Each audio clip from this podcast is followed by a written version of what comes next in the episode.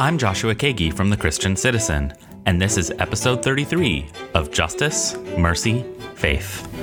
Today, Reverend Dr. Greg Johnson, pastor of Cornerstone Community Church in Endicott, New York, joins the podcast for a conversation with Christian Citizen editor Curtis Ramsey Lucas on how the Sunday prior to Veterans Day is an opportunity to speak to the challenges veterans face. Here now is Curtis Ramsey Lucas with Reverend Dr. Greg Johnson.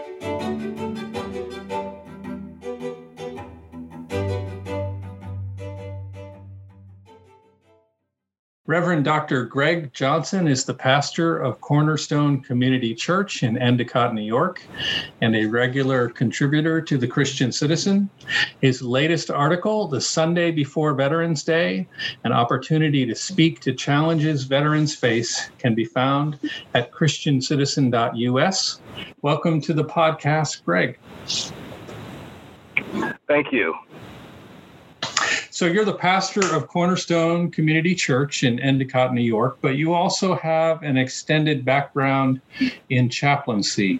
Tell us a little bit about your experience with chaplaincy and how that informs your ministry as a pastor. Uh, my experience with chaplaincy started uh, right as I was finishing up seminary. I began with uh, clinical pastoral education and started with my first unit of CPE, and that happened, I think, fortuitously at. Uh, a veterans hospital uh, in the Hampton Roads area. And so when I began working as a chaplain uh, intern or CPE student, I had very little ministerial ex- experience working with uh, that particular population of people, and very little experience working as a chaplain in general.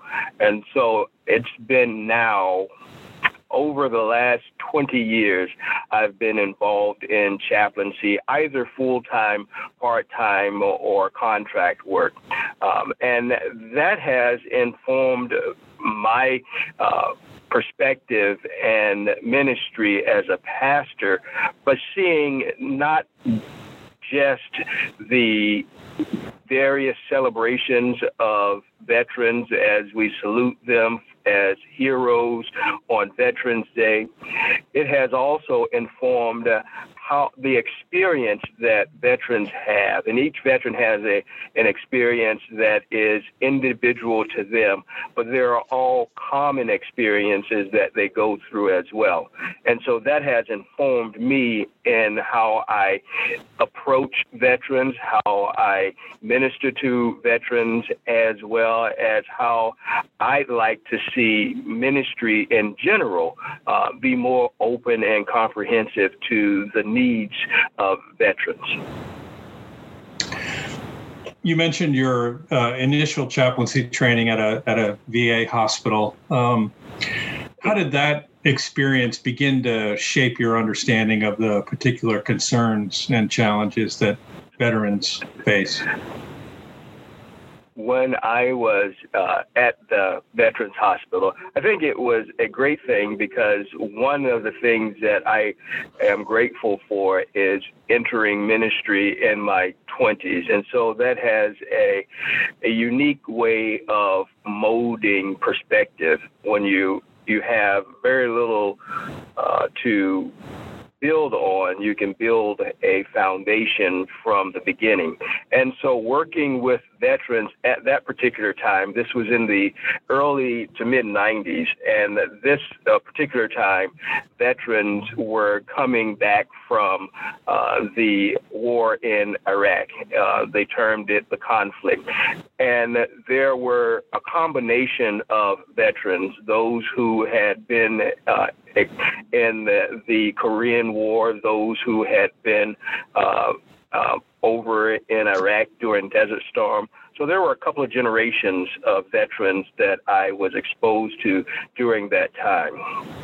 Sitting down and uh, allowing them to teach me to listen and serve them based on what they needed. Uh, that was, I think, one of the mo- most profound experiences that I had because they taught me how to minister to them. Uh, and the biggest thing that I learned was listening uh, to their stories, to their challenges, and the things that they experienced. I share in my article uh, a particular experience with uh, a mother who was a veteran that I sat with regularly. And she shared with me her challenge of connecting with her family. She shared with me her challenge of reconnecting with the community and society after returning from um, Desert Storm. Um, how that shaped me, allowed me to see uh, the inside of uh, a veteran's experience, the darkness that they live with from day to day. Is that experience something um, you mentioned the veteran of Desert Storm, uh, that that challenge of reconnecting uh, with family, with community, with loved ones? Is that uh, an experience you saw kind of across the uh, spectrum in terms of the, the veteran population you were dealing with? Some of the older veterans from Iraq and and uh, uh, well, excuse me, from Korea and Vietnam. Was that a challenge of reconnecting kind of a common challenge? It is. A, it was a when I was there a challenge that I saw across the spectrum, and it varied in degrees. Uh, and I think a lot of it had to do with also family support, the type of family support that was available to the veterans. However, they all were challenged with reconnecting. Um, one of the primary themes that I remember is veterans sharing that they uh, find, found it challenging because very few people understood where they were after having come back. Very few people could relate to where they had been, the experiences that they uh, had, and how those experiences had had shaped them uh, to be now different from the person that they had been. And a lot of times, a lot of times, Curtis, what happens is when veterans come home, uh, the family is great. They are uh, welcoming and a celebration. Uh, I remember my brother, my youngest brother, went to Iraq, and we were so excited to have him uh, back home. What we are not prepared for is the things that they experience that they don't talk about but happen to them and they are they come out as they re-enter or try to reintegrate into family and the community, um, being sensitive to loud noise, um, uh, not able to sleep. Um, throughout the night. Um, th- those are just a few of the things that happen that uh, make it difficult for veterans to reintegrate. So the family is ready to get back. Family and friends are ready to get back to, uh, we use this term, things as normal, when the veterans are dis- drastically different and things are not normal for them anymore. You write in the article about um, post traumatic stress disorder. You note that the Department of Veterans Affairs has taken steps uh, in recent years to address PTSD, um, but that more can be done. What are some ways that uh, churches, as part of a broader community of support, can respond to the needs of veterans, and particularly uh, around issues like post traumatic stress disorder? I think that churches can help veterans with uh, post traumatic stress uh, by first recognizing that they do have veterans in their uh, community of faith um, under, working on understanding the life of the veterans that are in their in the communities of faith, and, and began working on educating uh, themselves because this is this can be, and there are churches I believe that have ministries for veterans, um, and so this can be a whole new ministry of outreach from churches. So preparing, uh, getting prepared, getting information, literature. Uh, that talks about uh, PTSD in general, getting literature that talks about PTSD from Veterans Affairs. These are these are avenues that can begin to help congregations understand the dynamics that uh, veterans that they have and are uh, dealing with life through that.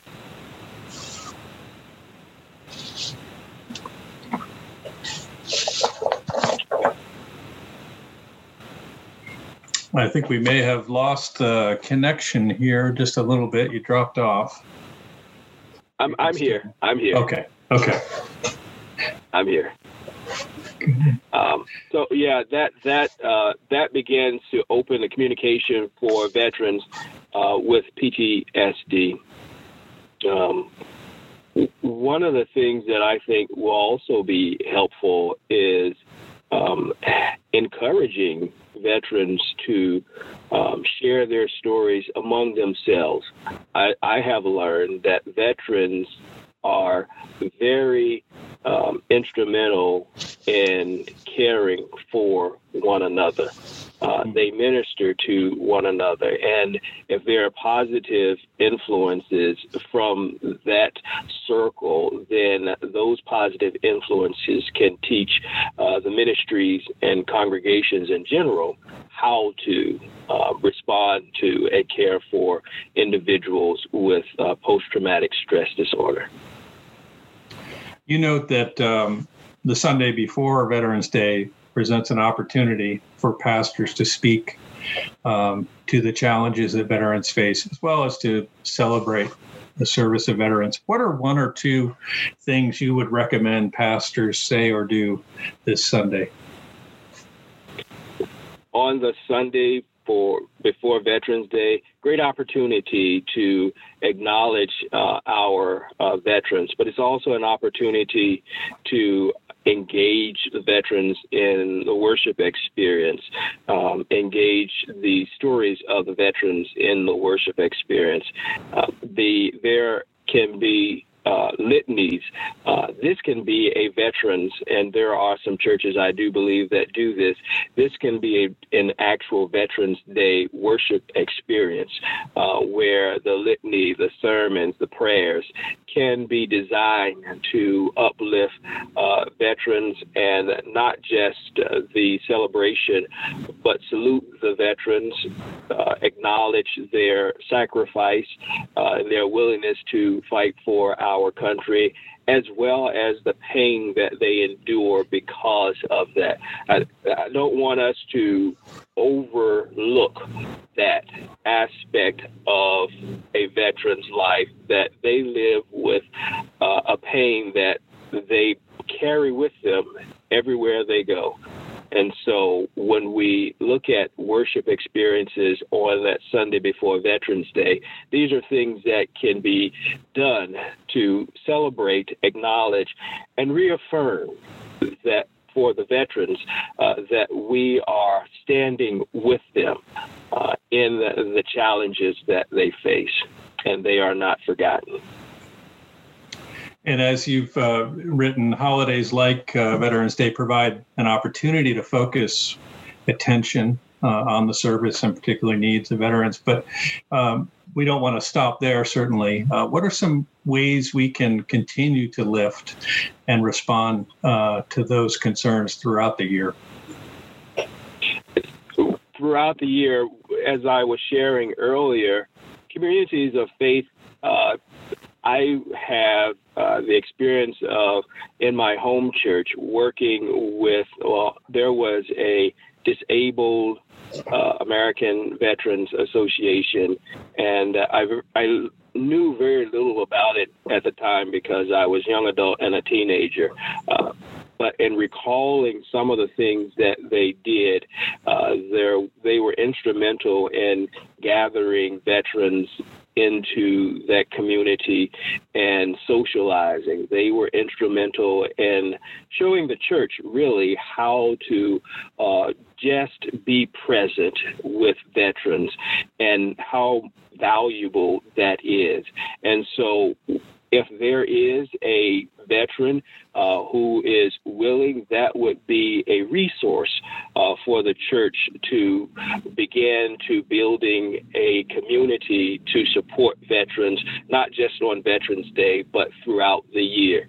Uh, having opportunity for veterans to uh, fellowship, and now we're challenged with that. But engaging vir- virtually, uh, talking about uh, some of the challenges challenges that they have.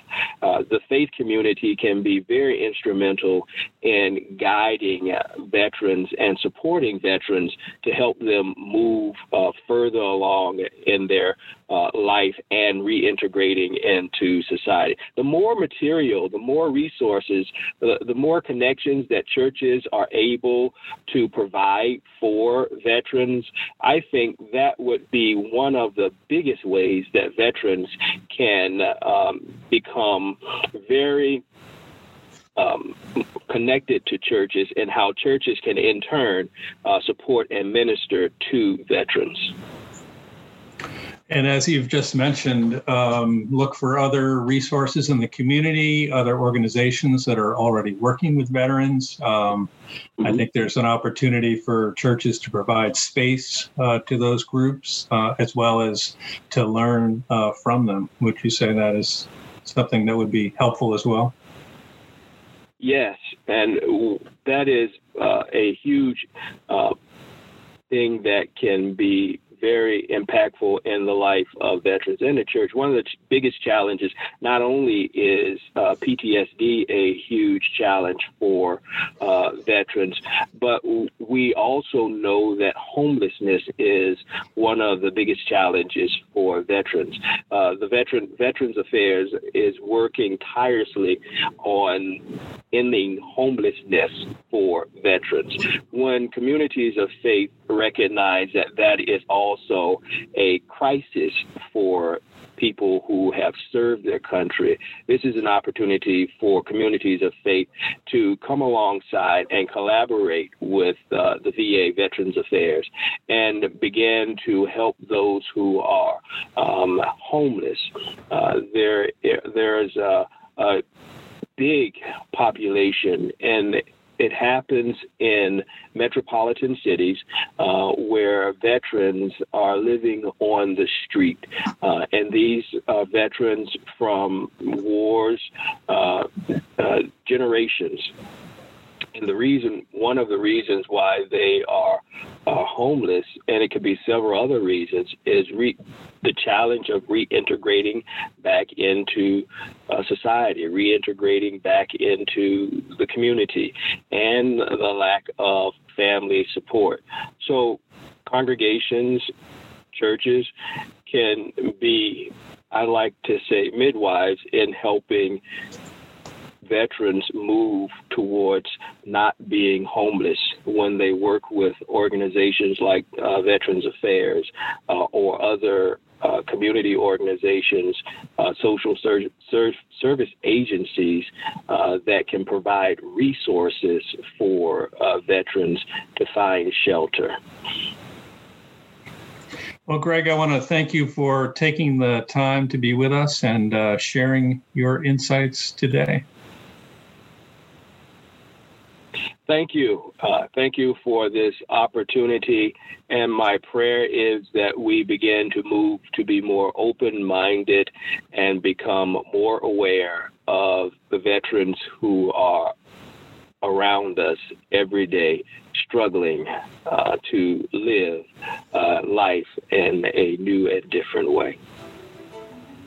Greg's article is The Sunday Before Veterans Day An Opportunity to Speak to Challenges Veterans Face. It can be found at christiancitizen.us. While there, be sure to subscribe to our weekly e newsletter for access to new content when published, as well as curated content from other publications. Thank you to this week's guest, Reverend Dr. Greg Johnson. Our theme music is Believable Too by Peter Sandberg. The Christian Citizen is edited by Curtis Ramsey Lucas and is a publication of the American Baptist Home Mission Societies. The show, website, and newsletter are produced by myself, Joshua Kagi. Stories are copy edited by Hannah Estefanos. Our art director is Danny Ellison. The Christian Citizen editorial board is Dr. Jeffrey Haggray, Laura Alden, Susan Gottschall, Dr. Jeffrey Johnson, the Reverend Salvador Orellana, the Reverend Dr. Marilyn Turner Triplett, and the Reverend Cassandra Carkuff Williams. And our advisors are Sherilyn Crow, the Reverend Kimberly Peyton Jones, the Reverend Stephen D. Martin, the Reverend Marvin A. McMickle, and the Reverend Harold Dean.